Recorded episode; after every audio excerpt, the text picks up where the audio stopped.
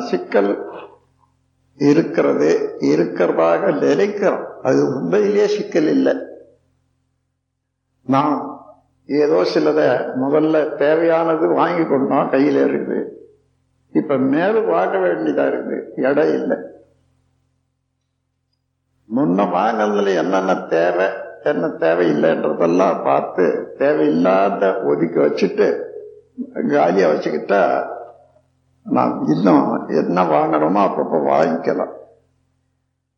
மனிதன் கற்றுக்கொள்ள முயல்வதை விட வேண்டாததை விட்டு விட பழகுவதுதான் அறிவுக்கு மேன்மை தரும்.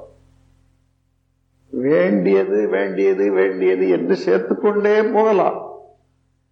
ஆனால் வேண்டாததை விடவில்லை என்றால் இப்ப சேர்த்துக்கொண்டே வர்றதுனால என்ன லாபம்? செயல்படுத்த முடியாது. நண்பர்களே நம்ம சாதாரண உட்கார்ந்துருக்கிறோம். எத்தனை எண்ணங்கள் வருது பாருங்க. நீங்க இந்த எண்ணம் வேணும்னு சிந்திக்கிறதே இல்லை. தானா ஒன்றன் மின் ஒன்றாக வந்து கொண்டே இருக்கின்றன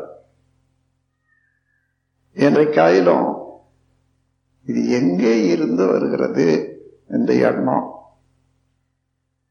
எங்க கொண்டு போய் அதை அழு அழிக்கப்பட்டிருக்கிறது வைக்கப்பட்டிருக்கிறது நாம் சிந்திக்கவே இல்லை.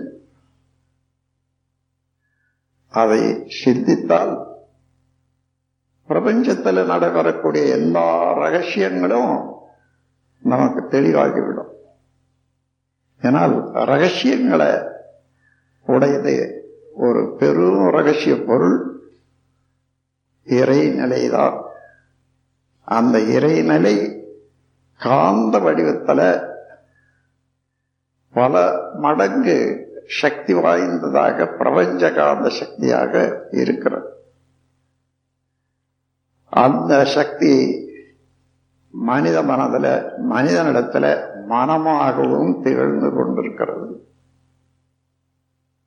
காந்தம் என்பதை நான் நேரடியாக உபயோகிப்பதே இல்லை. எங்கேயும் உபயோகம் ஆகிறது இல்லை. அதை பன்மாற்றமடைய செய்து அதன் பிறகுதான் உபயோகிக்கிறோம். தன்மாற்றம் என்றால் அழுத்தமாக ஒளியாக ஒலியாக சுவையாக மனமாக மனமாக. ஆறு வகையில அந்த காந்தம் என்பது தன்மாற்றம் அடைந்து அது செயல்படும் போதுதான் காந்தமாக இருப்பது அடிப்படை சக்தி. இப்ப செயல்படும் நிலையில வரும்போது அதே காந்தத்தை மின்சக்தின்னு சொல்றோம். மின்சக்தி தான் அந்த டிரான்ஸ்பார்மேஷனுக்கு முதல் கட்டம். அதுல இருந்து எது வேணாலும் ஆகும்.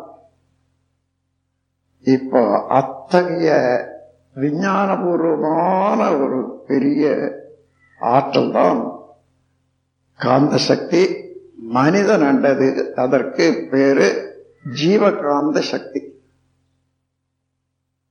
ஆனால் காந்தம் என்றால் லேசா ஏதோ உணர முடியுதே தவிர அதனுடைய பிறப்பு இயக்கம் அவ்வளவு லேசா கண்டுபிடிக்க முடியாது.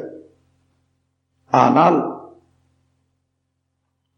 நாம் அனைவருமே காந்த ஆற்றலினுடைய ஒரு இயக்கம் மூலம்தானே தவிர வெளியில இல்லை. ஆனால் நமக்குள்ளாகவே இருக்கக்கூடிய அந்த காந்த ஆற்றலை நாம் உணர முடியும். இப்போ ஒரு பசுமாட்டை பார்க்கிறோம். அந்த பார்க்கிற போது அந்த வடிவம் எடுக்கிறோம். பசுமாட்டை போன்ற வடிவம். அதுதான் நான் என்னது பார்க்கிறேன் என்று தெரிகிறது. அதன் பிறகு அது பசுமாடு. அது பால் கறக்கம் அது என்னென்ன குணம் உடையது என்று அதையும் தெரிஞ்சுக்கணும். பசுமாடு என்று உருவத்தால் அடையாது. அது சக்தி. அதன் பிறகு அதனுடைய குணங்களை எல்லாம் வர்ணிக்கிறது கான்சியஸ்னஸ் அறிவு. இப்படி ஃபோர்ஸ் அண்ட் கான்சியஸ்னஸ் இரண்டுமே எப்பொழுதும் வேலை செய்யற போதுதான் மனமாக இயங்குகிறது.